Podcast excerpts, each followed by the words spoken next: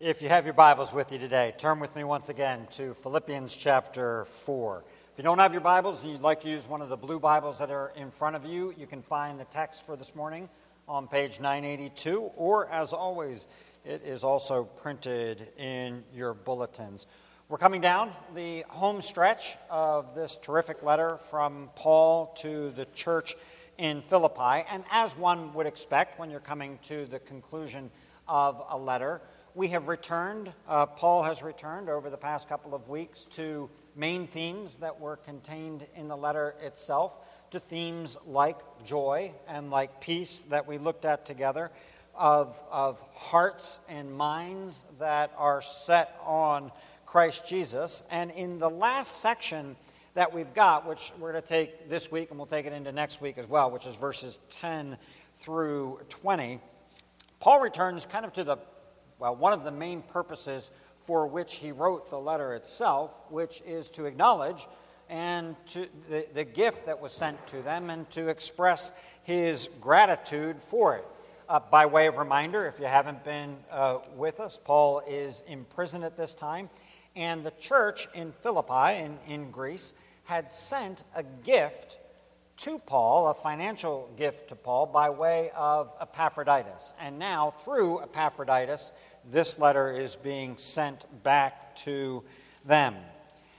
Now, giving thanks, especially for a monetary gift, is a little more tricky than we might realize. Money matters are complicated, and giving and receiving of finances between uh, friends and between those who are very close to one another, as we've seen that Paul is with the Philippians, and money as it relates to ministry and as it relates to missions can become very complex very quickly. And so, while one might think, well, all you have to say to say thank you is to say thank you, in fact, we're going to see that Paul is trying to say that and not say it, or at least qualify it pretty significantly at exactly the same time. It could easily appear when you're looking at something like this, or when you're looking at a gift of money that has been given, that money is the main thing. And that money is the main thing that was sent, and money is the main thing for which you are thankful, for which Paul might be thankful. And what Paul is trying to say is that while he appreciates the gift, money is not the main thing. It's not the main thing that he's writing about, and it's not the main thing that has given him joy, even as the money itself came to him. So let's read this portion of God's holy, infallible, and inerrant word. I'm going to read verses 10 through 13 for us, the word of God. I rejoiced in the Lord greatly that now, at length, you have revived your concern for me. You were indeed concerned for me, but you had no opportunity. Not that I am speaking of being in need, for I have learned in whatever situation I am to be content. I know how to be brought low, and I know how to abound. In any and every circumstance, I have learned the secret of facing plenty and hunger abundance, and need. I can do all things through him who strengthens me. I'm going to read it for you again. I'm going to read it quickly. I rejoiced in the Lord greatly that now at length you have revived your concern for me. You were indeed concerned for me, but you had no opportunity. Not that I am speaking of being in need, for I have learned in whatever situation I am to be content. I, ha- I know how to be brought low, and I know how to abound. In any and every circumstance, I have learned the secret of facing plenty and hunger, abundance and need. I can do all things through him who strengthens me. Lord God, we thank you for your powerful word. And we pray that as you send it forth through the working of your spirit in our hearts, that it would penetrate us today. Don't let it lay on the surface of our lives, on the surface of our minds, or the surface of our ears. Do not let us just sit here and be tickled by words, but let them penetrate through the power of your Spirit down into our lives and minister to us and challenge us as they ought to do, for they are your words. And we pray this in Jesus' name. Amen. The rare jewel of Christian contentment. I took the title for uh, today's sermon from that title. The title of the sermon is The Rare Jewel. The book is a book that was written in 1648 by Jeremy Burroughs. And of our text today, of this particular passage, he writes as follows The text contains a very timely cordial to revive the drooping spirits of the saints. A timely cordial to revive the drooping spirits of the saints. I frankly really like that picture, and I'm going to work that picture all through the sermon today. A, a cordial, a liqueur designed for reviving the hearts and reviving the souls, picturing contentment as that liqueur, as that cordial. Contentment is Paul's theme, and it is our theme as we consider this text today. Burroughs, the, the author I've referenced, remind us, reminds us that when we're speaking of things like this, when we're talking about joy and peace or no anxiety, as we saw a little bit earlier in this chapter, or contentment, we are squarely in the realm of what the Puritans used to refer to as experimental religion. What do they mean by that phrase, experimental religion? Well, it's that which deals directly with the state of our heart and with the state of our souls. How are we in our heart and souls before the Lord? We can speak, and we have to speak of theology, and Paul has spoken plenty of theology in this letter. We must use our minds, and Paul has exhorted us to use our minds well. We must practice the faith, and that is the very thing that he called us to do right before the section that I just read for us to put these things into practice. But when we speak of something like contentment, the heart is the target. That's what's going on here. The heart is the target for Paul's instruction, for what Paul is saying and what he wants to see in the heart of the Philippians. Contentment, Burroughs writes, is a great art.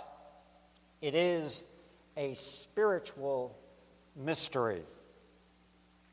Now, I may never be a great artist and I may never write nor ever be able to solve great mysteries. But there is something, at least to me, and I hope to you, that is very encouraging in speaking of contentment in this passage, and it is this namely, that contentment can be learned. That's what Paul says here in verse 11. I have learned in whatever situation I am to be content. And then again in verse 12, in the original it's a different word, but in ours the same. I have learned the secret of facing plenty and hunger. In other words, contentment isn't something that we've either got it or we don't, and that's the end of the story. So I'm, I'm either kind of a contented person or I'm a restless person, period. And there's nothing more to say about it. Paul doesn't approach it that way. Paul instead, hopefully, suggests to us his own experience as a model to say, you know what? You can learn contentment.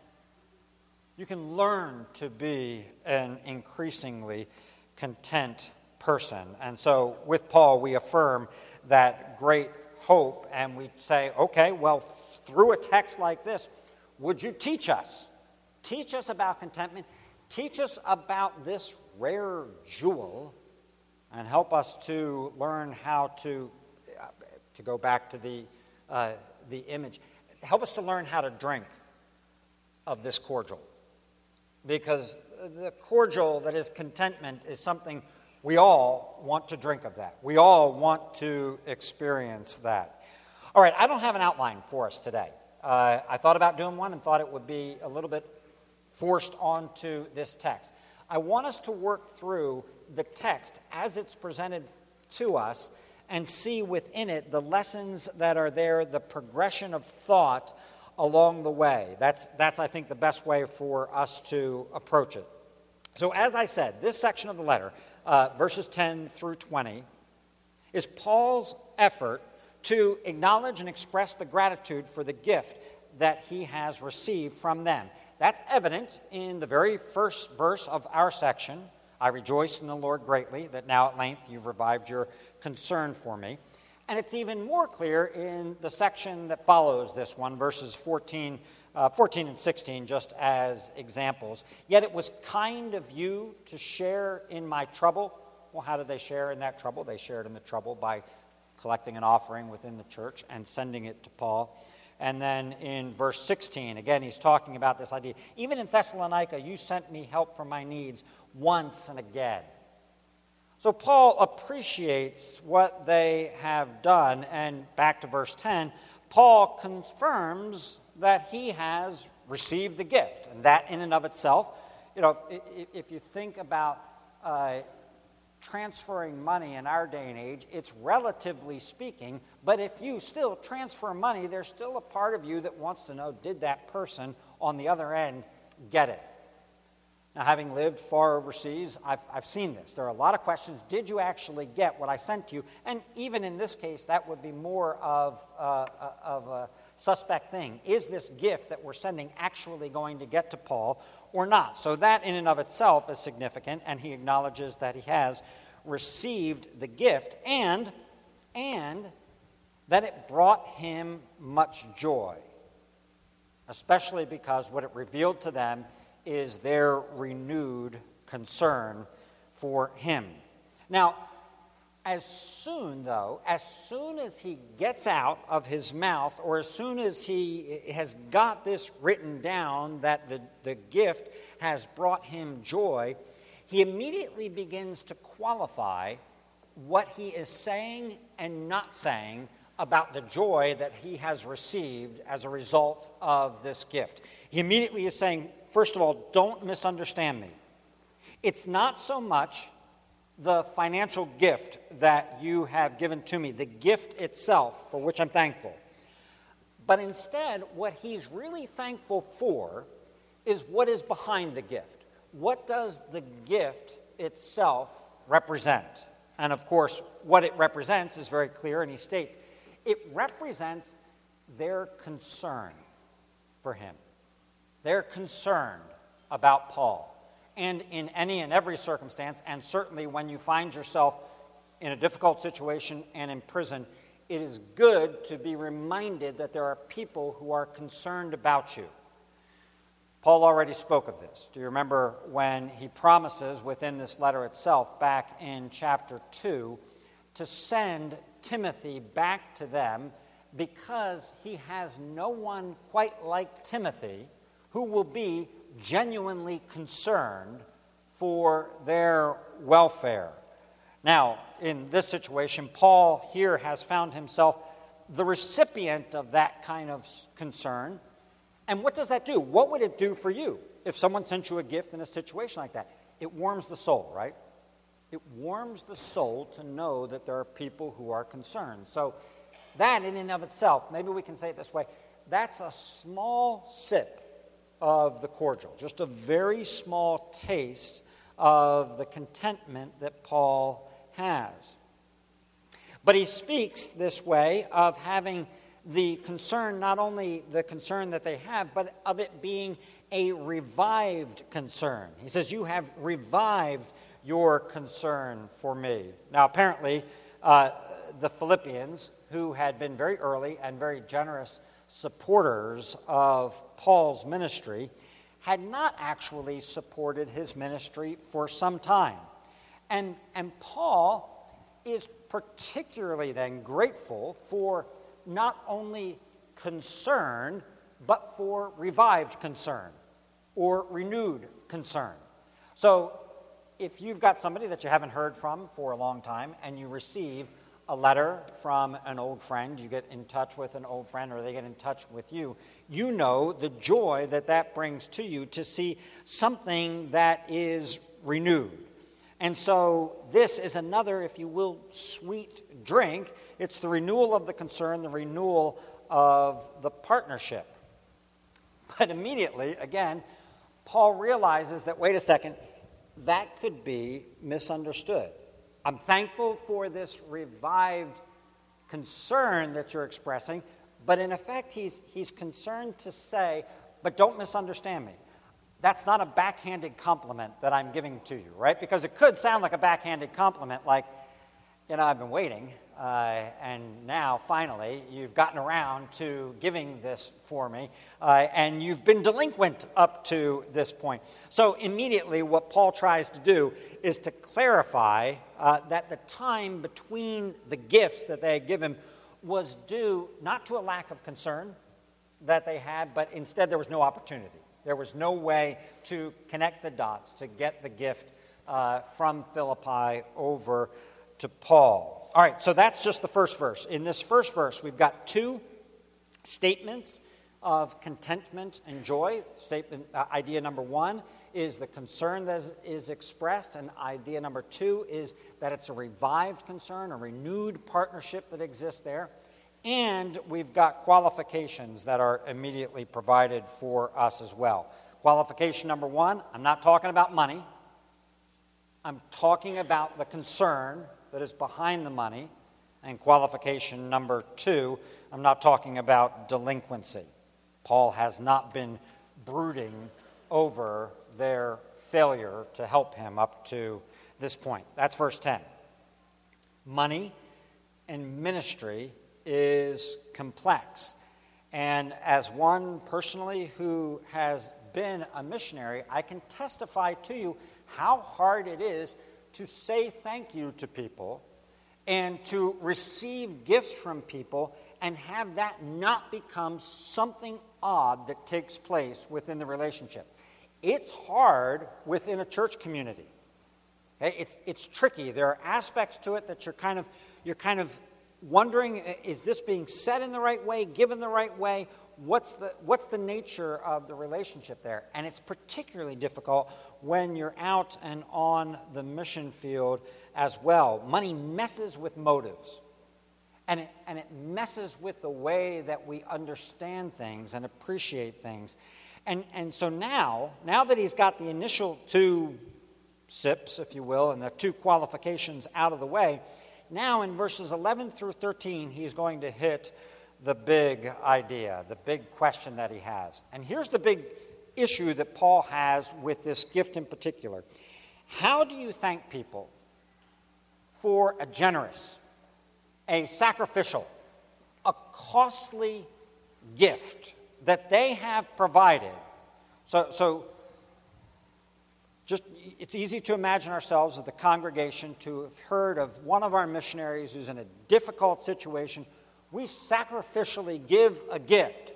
It's sent over to them. We're getting the letter back. How does he thank people for that gift that is designed to relieve or ameliorate at least the needs that he has?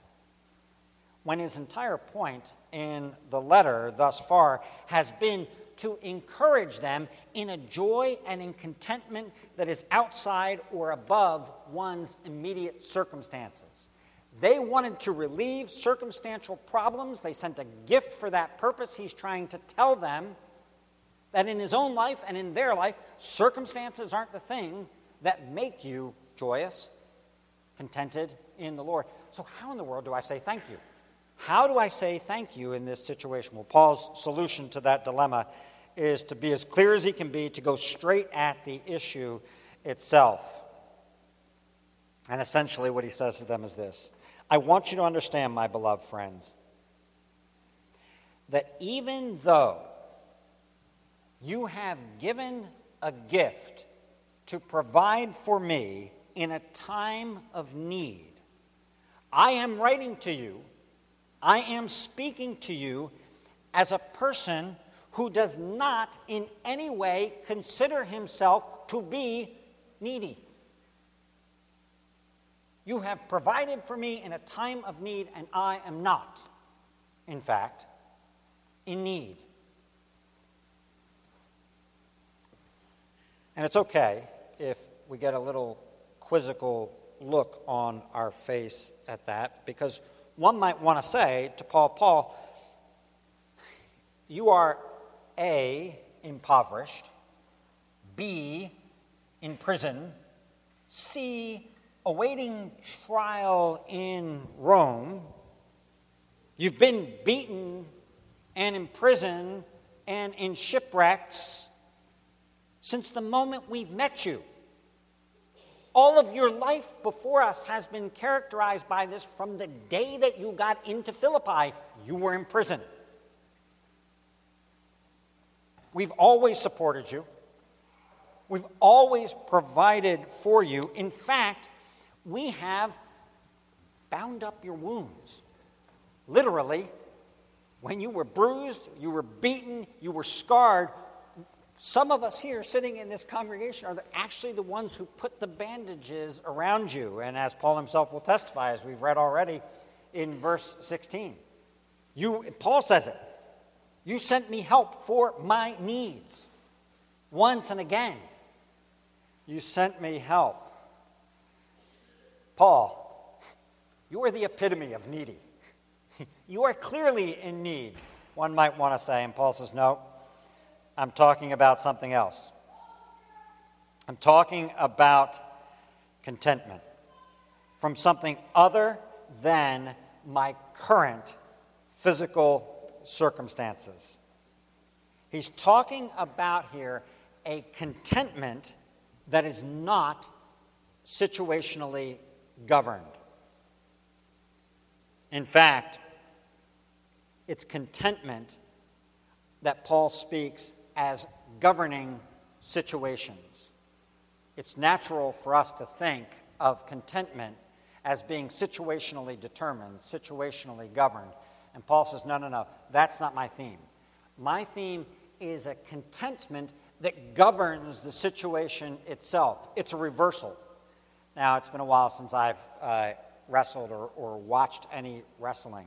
But if you know anything about wrestling, you know what a reverse is. A reverse is when you're the person on the bottom, you're the person who looks like is in trouble in the match, and you get out of that and reverse to be on top. And that's what Paul is doing right here.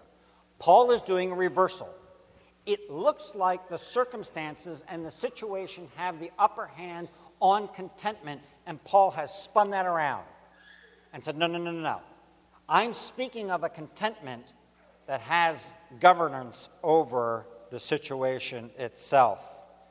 And he says that. He says, This present state of affairs, whether I have been brought low or I find myself abounding, whether I find myself in a time of plenty or a time of hunger, a time of abundance or need, doesn't make a difference as it relates to that contentment of which I am speaking. Now, let's be clear Paul does not deny the existence of varying degrees of present welfare. Again, in Thessalonica, you sent me help for my needs once and again. Neither for himself nor for the people whom he loves. He doesn't deny circumstances in the extreme, abundance or hunger, or all points in between. Okay? There are lots of points in between hunger and need. Those exist. But I've learned a victorious contentment, whatever is my present earthly lot. I've learned something in the situation itself, there is a contentment to be had. Now let's pause for just a moment here because something interesting is taking place in this text, and it's hard for us to see. Remember how last week, when we looked particularly at the list of virtues that is contained in verse 8, I noted that Paul, in verse 8, describing those virtues, is using a list that is profoundly Greco Roman. He's picked it up and he said, Listen, we can discerningly consider the, the things that are said in this world, and with care, we can use even terms that the secular world might use to describe virtue as long as we understand them well. Here in this section, he's following that pattern as well. At least he's following it in verses 11 and 12. The teaching that he's given here would have sounded very familiar to the Philippians as the list that he gave last week as well. These are the, the statements that he's made, they're almost direct quotes from Stoics, from the philosophical school of Stoicism. A teaching that emphasized that contentment is found within oneself, in self possession, in self satisfaction, in self sufficiency, in, in having virtues in and of oneself, regardless of the circumstances, the external factors. Gordon Fee quotes Seneca, one of the writers of this school, as follows The happy man is content with his present lot, no matter what it is, and is reconciled to his circumstances. And that's the, that's the word of Stoicism. The present man, the happy man, is content with his present lot, no matter what it is, and is reconciled to his circumstances. That sounds a lot like what Paul is saying here. It mirrors verses 11, 12 almost completely. I've learned in whatever situation I am to be content. In fact, the word itself, the word for being content or contentment, is a word that literally sounds just like that. That there's a self possession, a self strength, a self sufficiency that is there. That's, that's the word. Now, it had come in common usage to mean what we think it means in terms of contentment, but the word itself means self strength or self sufficiency. So it sounds like Paul has stepped onto the rock of Stoicism. And he says, in effect, sorry, this is old, I'm a rock, I'm an island, and a rock feels no pain, and an island never cries, and I don't have any needs. I have no needs. But, but, end of verse 12, I've learned a secret. I've got a secret that I would like to share with you. And what he does then with this secret, and, and here think of an old Western or a cartoon, is he pulls up the explosive handle, he pulls it up, he turns it, and he pushes it down. And he explodes the rock of stoicism, the rock of self sufficiency, of independence, with the good news of the gospel of Jesus Christ, the rock of Jesus Christ our Lord. I can do all things through him who strengthens me. Boom. That's my not so secret secret. If you want to know what my secret is, that's my secret. I can do all things through him who strengthens me. I have no self sufficiency, I have no self virtue, I have Jesus' sufficiency. I have no self strength. I have strength in Jesus. Maybe we can say this in, a, in another way as well. It's not, Paul is not saying here that I've somehow become numb to the world. It's not that Paul has achieved some kind of earthly nirvana where things are just great in his life and nothing affects him and he's just the kind of guy who can go through life and nothing bother, bothers him. It's not that he's unaffected, it's not that he's insensitive or unresponsive to circumstances for himself or for his friends. It is that one circumstance. One circumstance, and the one circumstance is the life of Jesus Christ. It is the life, the suffering, the death, the burial, the resurrection, the ascension, the promised coming of Jesus Christ, and our union with Him, that one circumstance is the circumstance that governs and puts into perspective all other things that take place in my life. Are those things actually taking place? Yes. As a matter of fact, they are taking place. They're real things, they're actually happening. but they're overruled by another circumstance that has taken place in this world, and I'm in union with Christ through faith. The contemporary tragedy of verse 13 is that it has come to be used of a ridiculous and absurd triumphalism by which we defeat any and all circumstances. And you have to hear the difference between this. Verse 13, I can do all things through him who strengthens me, is used to say, I can beat cancer.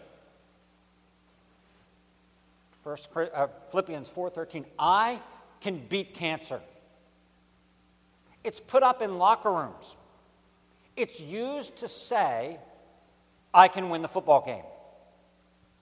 It's used to say, I can win the basketball game. I can do the best. I can be the best. I can succeed on a test. I can get the promotion.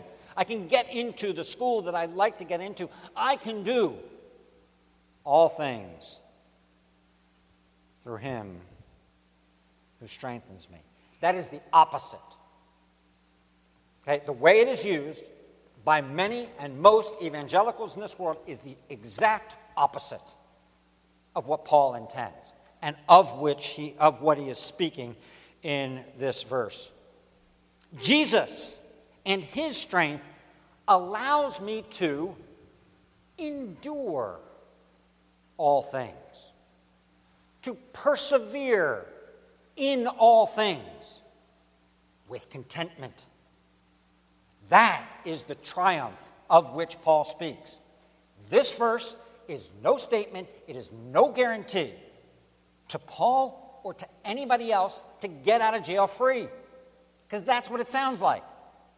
I can break the bars of this prison and get out if I want to, because I can do all things through him who strengthens me. Paul's learned to drink of the cordial of Christ. And it turns out that it's not hidden, it's not a mystery, it's not secret, and it's not a little cruet of cordial. You know what a cruet is? Little things you hold, whatever, vinegar or something, nice little liquid in. It's not a little cruet that he's talking about, a cruet of contentment that you have to you know, you have to dole out these little bitty drops of contentment that are there, and only a few people actually have the cordial themselves, the fortunate few. It is a wellspring, it is a fountain, it is a stream, it is a river. The way to it and the way to Him is open. And what Jesus has said is the same thing that Paul has said. Drink, drink from the water of life and you will have life and you will have rest for your souls. You will revive those drooping spirits. It is that simple. The way is that clear. All of which begs a question why is contentment a rare jewel? If it's so clear, if the way is Jesus, is the, if, if the way is with Mary to sit at the feet of Jesus through prayer, through reading of the word, through having no anxiety, through all of the things that we've seen already articulated in Philippians, why is it a rare jewel? Are we just being reductionistic here? Is contentment really much more complex than that? Well, let's be clear. Contentment is not rare because the way is unclear, or because Jesus is insufficient. Contentment is a rare jewel because of the obstacles that we put up in the way to it. Our hearts, our world create things that stand in the way of contentment that keep us from doing the very things that we know would bring contentment to our souls. I ask you this simple question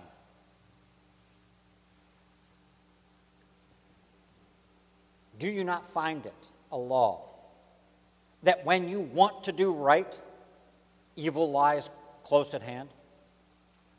When you want to pray, which you know will bring rest for your souls, It'll bring the peace of God and the God of peace. Do you not find it a law something is in the way?